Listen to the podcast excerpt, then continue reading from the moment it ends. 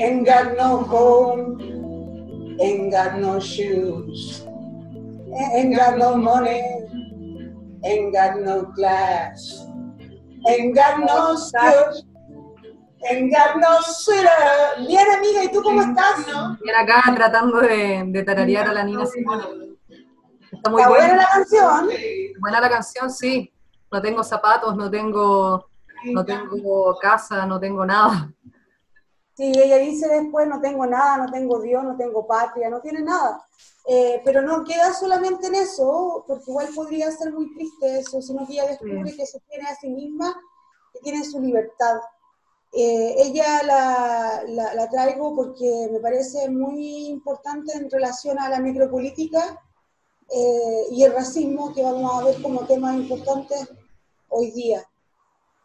Sí, bueno, precisamente estamos en un nuevo cita de libros. Hoy día vamos a conversar en torno a, a este ensayo que lleva por nombre Necropolítica y que es del camerunés Achibembe. Este texto fue escrito el año 2006 y nosotras con la Sara lo seleccionamos a propósito de lo que estamos viviendo con esta pandemia que nos pone ante un nuevo paradigma de control estatal sobre la vida y la muerte. Y que también este tiempo ha sido reflejo y deja en evidencia una descarnada desigualdad que ha provocado una visibilidad aún mayor del estado de, de precariedad en todos los ámbitos de nuestra existencia, en nuestros propios cotidianos. Eh, una precariedad en el, en el, acceso a la salud, una precariedad en la vivienda, una precariedad en la, en la, en la alimentación, en la que se encuentra gran parte de la población actualmente y que se acentúa cada día dando cuenta que, que el virus lamentablemente no, no, nos afecta a todos por igual. Claro, estamos en el mismo barco, pero no en la misma clase. Tal cual. Eh, el concepto de necropolítica proviene del griego necro, que significa muerte, y Bembe lo utiliza para referirse a la función soberana de ejercer el poder de quien vive y quien muere. Eh, es decir, esta facultad del Estado de poder decidir sobre la vida humana. Esto lo, lo toma una lectura que hace de, del francés filósofo Michel Foucault. Nuestro amigo Foucault el amigo Foucault, que hemos conversado harto con Sara en capítulos anteriores, y tiene que ver con el tema de la biopolítica, que a muy grandes rasgos hoy día lo vamos a entender como la gestión de, de la vida, en donde Bembe dice que este concepto o este término no sería suficiente para, para abordar eh, lo terrible que, que, se da en la realidad sudafricana y también en América Latina, en países del tercer mundo donde lo que hace el poder es regular la muerte más que regular la vida. Ahí está esa diferenciación entre lo que es la biopolítica y la necropolítica. Entonces, este ensayo intenta mostrar también el, mecanismo de cómo los estados regulan la muerte, en donde una de las características fundamentales es segmentar y dar mayor o menor valor a la vida humana, ¿cierto? Entonces, aquí cuestiones como como la raza, como la clase social, como el género, la edad, son categorías que van a incidir en la toma de decisión. Y acá, Sara, yo te tengo una propuesta sorpresa. De, que, ojalá me aceptes. tiene que ver cómo, cómo, poder abordar la lectura de, de Membe de la necropolítica. Y mi propuesta va, como tú eres actriz, va a poder dividirla en, en tres actos.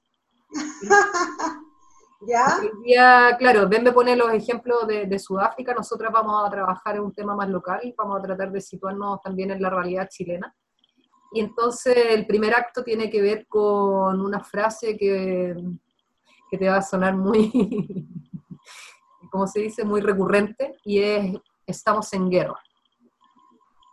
Estamos en guerra ante un enemigo poderoso. Implacable. Implacable que no respeta nada ni a nadie. Eh, bueno, la frase de estamos en guerra sería el primer acto para poder abordar y, y, describir o explicar lo que significa este estado de excepción o este estado de emergencia en donde funciona la necropolítica y es donde Bembe también eh, analiza este, este concepto, esta práctica, digamos. Y, y un segundo acto sería poder hacer una diferenciación y una que son constitutivas entre sí también, que es la, la biopolítica y la necropolítica, la biopolítica entendía como el hacer vivir y el dejar morir, por una parte, y la necropolítica, esto en términos muy esquemáticos, probablemente no, no, no, es tan así, pero para que lo podamos eh, conversar hoy día. Y la necropolítica tiene que ver con el hacer morir, ¿cierto? Mm.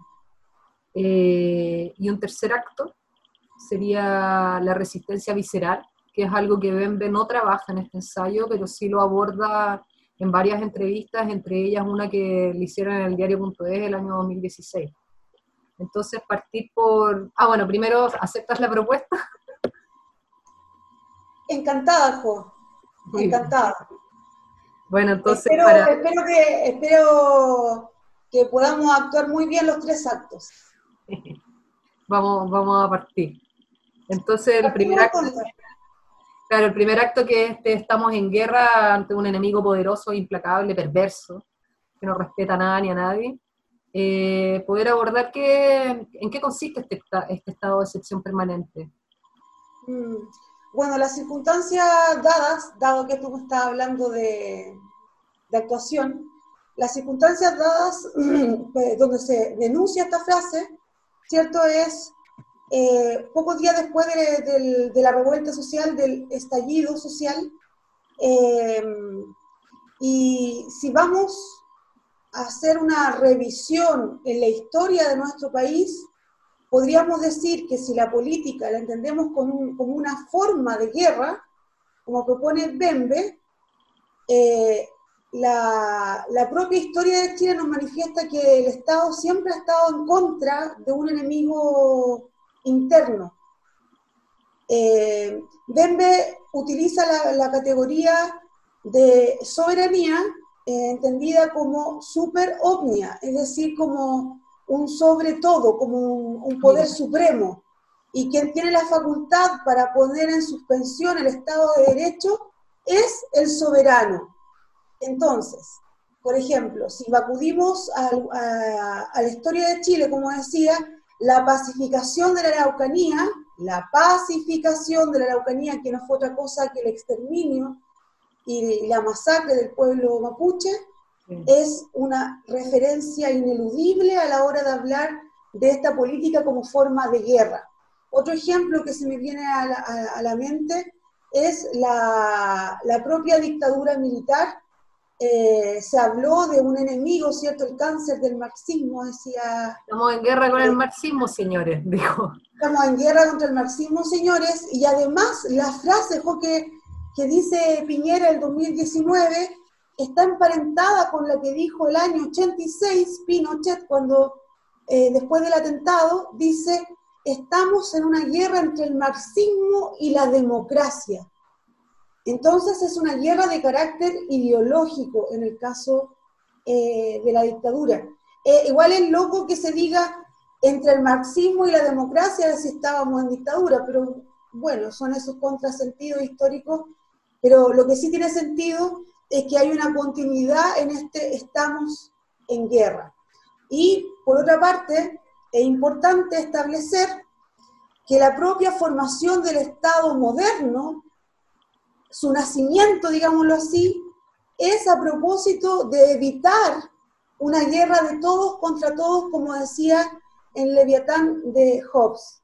¿ya? Eh, recordemos que si, si no tenemos una contención de lo animal, de ese lobo que es el hombre, para Hobbes, en tanto lo biológico, ¿cierto? en tanto lo impulso y todo eso, quedaría una guerra de todos contra todos. Entonces, por eso, para Hobbes es necesario que se alce el autoritarismo para poder regular de una manera categórica y fehaciente el orden y la seguridad de un país. Exacto. Es muy importante eso, porque a partir de orden y seguridad de un país, justamente se entiende también el estado de excepción y el estado de sitio propuestos por Carl Schmitt y que son releídos también por Ben. ¿Qué me había a decir, Andrea? No, que también son trabajados por Agamben en, en, en estado no me acuerdo cómo se llama el libro, en estado de excepción parece que también se llama, que habla de, del homo y de los excluidos. Entonces, es súper interesante lo que tú dices porque se, se, anuda con lo que explica Bembe, que es la necesidad de esta relación de enemistad ficcionalizada, necesaria, para, como una base, digamos que es como una base normativa del derecho de matar, como una justificación para poder tomar las medidas siempre en base a una urgencia. Entonces así hemos visto distintas, bueno, distintas normas que se han hecho en estado de excepción, más facultad a los organismos de seguridad, la ley antiterrorista, la anticapuchado, eh, la defensa... Antibarricada. Todas, todas cosas muy debatibles que se han hecho en un estado de, necesidad, digamos, para de, poner orden. Eh, de, necesidad, digamos, que el poder dice que es necesario poder poner orden en, en la ciudadanía. Entonces vemos que existe esta relación entre la política y la muerte, que no funciona sino es bajo un estado de excepción y emergencia permanente. Y, y al respecto también, como para ir yendo un poco a este, a este segundo punto, que es el hacer morir y dejar vivir, tiene que ver con que el problema de esto es que se suspende el Estado de Derecho y se suspende... La libertad de los individuos. La, libertad de los individuos, tal cual. Entonces siempre es a, a, la población más vulnerable, a la población que está segmentada a los migrantes, a, las clases más vulnerables. Entonces, esos son los indicadores que inciden en este corte que realiza, realiza el poder y que, y que también se da en una tecnificación del, del, de la ejecución de la práctica de, de, matar. Sí, digamos que hay como cada vez una serialización en la producción de máquinas de muerte. Es muy distinto, por ejemplo, el ejemplo que pone Foucault con respecto a Damiens, ese ejecutado que se hace un espectáculo de su muerte, no recuerdo bien eh, el año o el siglo. Eh, el siglo XVIII, 1757. Ya, bueno, eh, a él, ¿cierto? Lo ponen como en la plaza pública para el escarnio público y lo, lo separan entre dos caballos y lo estiran ay, qué terrible. Bueno, en ese tiempo había como un, querer hacer justicia a los ojos del pueblo, para, para escarmentar, para ponerlo como en evidencia, como ejemplo, para, para poder eh, infundir el miedo igual, como una, una medida ejemplificadora. Exacto. Eh, es muy distinto, por ejemplo, ese tipo de muerte, de ejecución, es muy distinta a la guillotina, de la Revolución Francesa y a la decapitación del rey. Eh, Hegel hablaba, porque Hegel fue un, un defensor y, apoyó mucho la Revolución Francesa, aunque él estaba en Alemania, bueno, eh, tampoco estaba en Alemania porque Alemania no existía todavía, pero bueno, eh, él observaba con muy buenos ojos la Revolución Francesa y decía que las cabezas corrían como, como poliflores, como, como, como como que había muchas, muchas, muchas muertes, claro, como en serie. Y luego eh, es muy distinto lo que pasa en Auschwitz con las cámaras de gas, ¿cierto? Con los hornos, o sea, como que se va haciendo una tecnología cada vez más sofisticada de cómo matar. Se tecnifica y como dice Hannah Arendt, está la, la banalización del, del mal porque la muerte también se banaliza, se tecnifica a tal punto que que lo que provoca es una práctica que, que produce desafección también.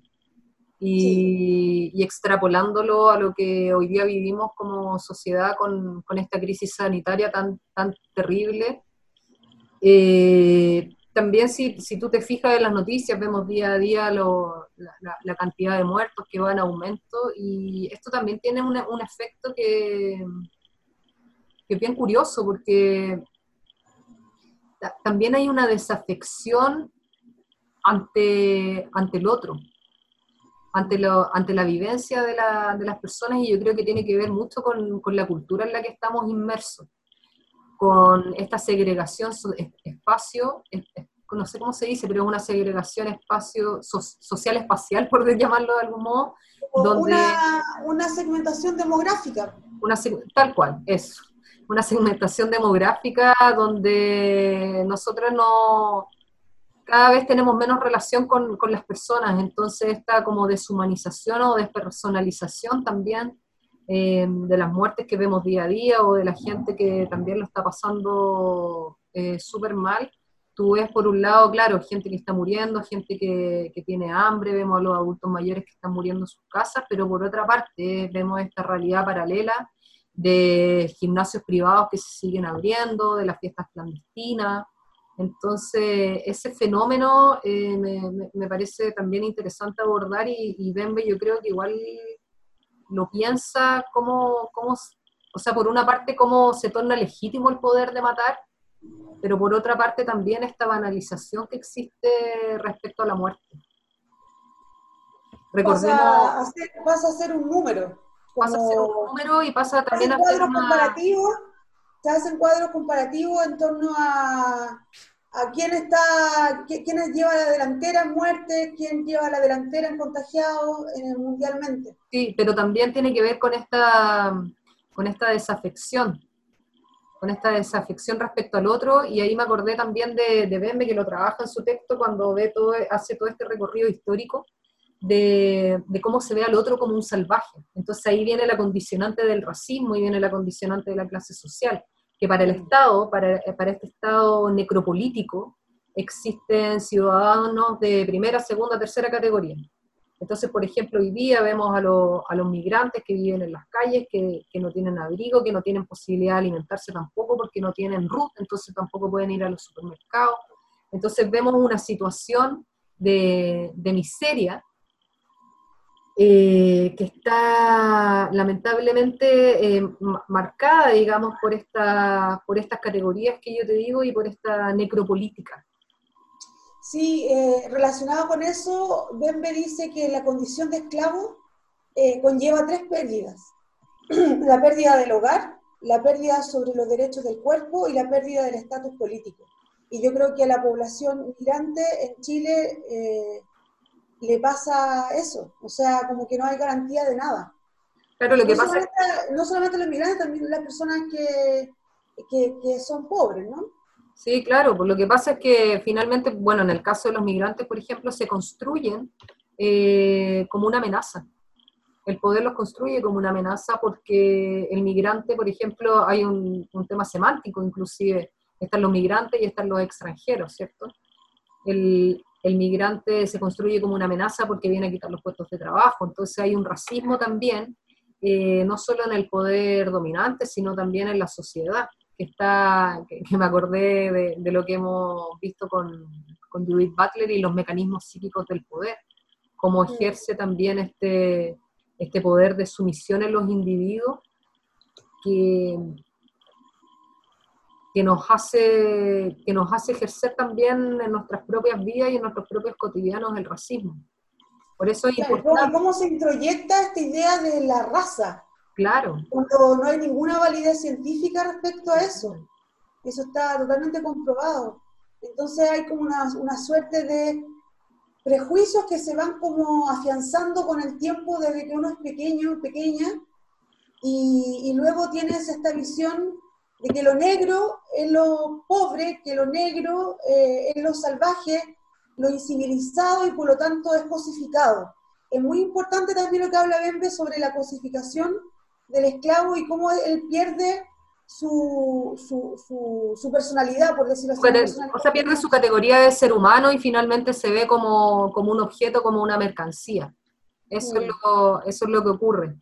Y, lo otro que también es importante, que él habla de, los mundos de muerte. Mm. Entonces es interesante también el fenómeno que se ha dado en Chile con las ollas comunes, que es algo que si lo miramos en perspectiva como social es, bien bonito porque, o sea, bien bonito entre comillas, porque demuestra la empatía y la solidaridad de la comunidad, ¿cierto? El pueblo ayuda al pueblo. Pero también muestra la otra cara que es esta desigualdad tan profunda en la que estamos insertos y que lamentablemente eh, hay eh, eh, vidas, vidas precarias y, genera cierta impotencia, ¿cierto? conversar estos temas también, porque nosotras, claro, estamos desde el plano discursivo. Y, y cómo, cómo, poder generar cambios de, de finalmente se pueda vivir de manera digna que debiera ser algo inherente al ser humano. Tener, tener las cosas básicas para poder subsistir, para poder vivir, para poder refugiarse, porque hoy día el hashtag de quédate en casa, chuta, la verdad es que no está funcionando mucho, porque hay violencia de género, hay violencia intrafamiliar, no están las condiciones, eh, no están las condiciones, tampoco está el acceso a la salud, entonces estamos en una situación que es bastante compleja.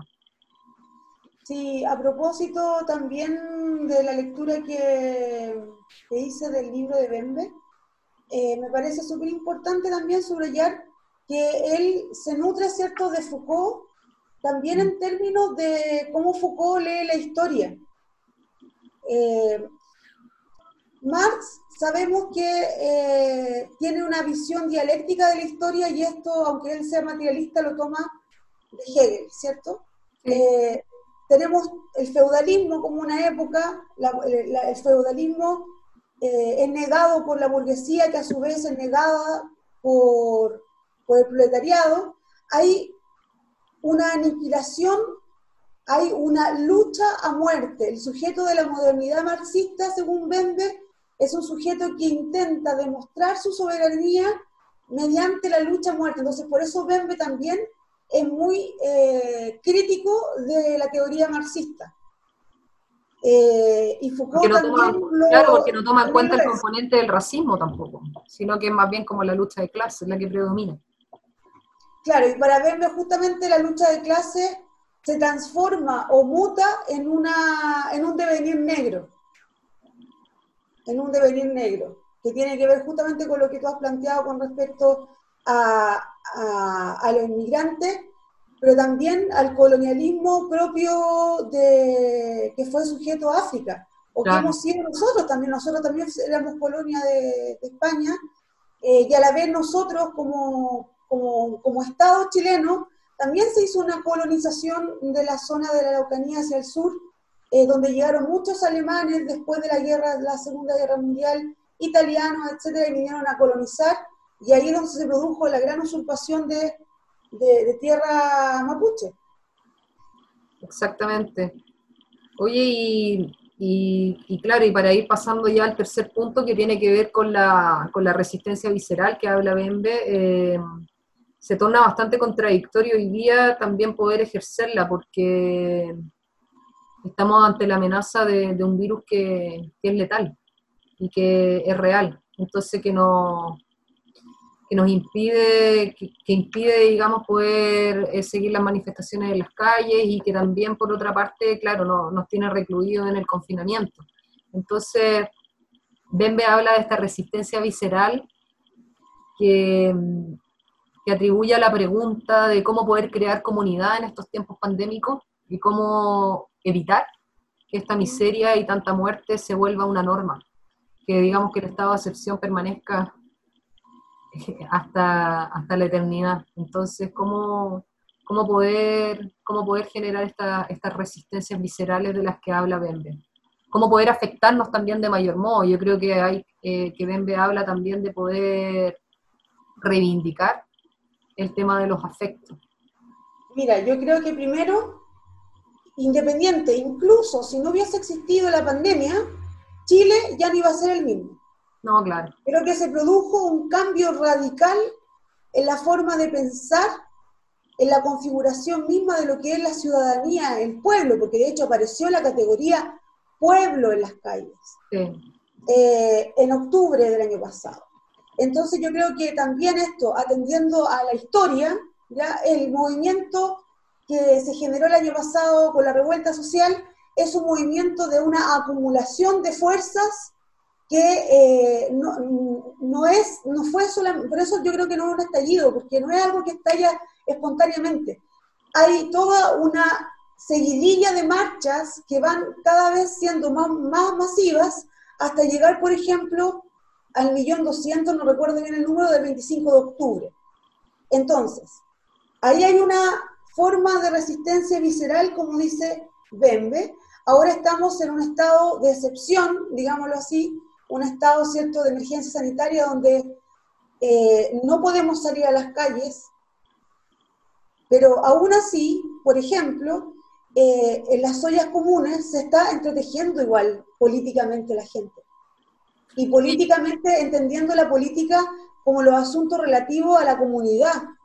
Entonces, igual hay una resistencia que es por la supervivencia, por la sobrevivencia, y también una resistencia que tiene que ver con los afectos, porque tú generas justamente una resistencia, una resistencia en torno a tu sentir, a tu corporalidad, al, al, estar ahí, ¿me entiendes?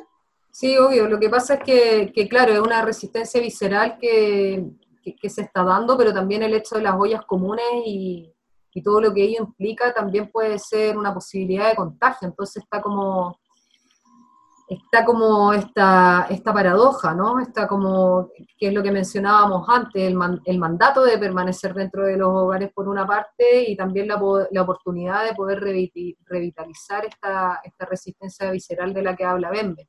Pero creo que ambos ejemplos que tú, que tú pones son, son modos de resistencia porque el, porque el poder opera, sobre todo el, el poder necropolítico funciona provocando ausencia, provocando invisibilidad, provocando silencio y olvido. Y esa visibilización, por ejemplo, y por eso cito las marchas, es muy importante porque la columna vertebral de Santiago, y me atrevo a decir de Chile, al llenarse de personas que vienen de diferentes partes del norte de Santiago, del sur de Santiago, y que vienen a la Alameda, eso visibiliza el cuerpo, visibiliza el cuerpo en tanto eh, símbolo político. Claro, como cuerpo, como cuerpo social. Oye, Sara, y sabes que se nos está acabando el tiempo, lamentablemente, así que eh, lo que tengas que decir, dilo ahora. O calla para siempre. O calla para siempre, porque ya no, no, estamos viendo la próxima semana. Yo solo me quiero despedir con la Nina Simone para darle como esto de la libertad. un cierto optimismo a, este, sí, a estos momentos. Una vida, dice, claro. Ya voy a ahí. Tengo una vida. Tengo una vida. Bueno, Sara.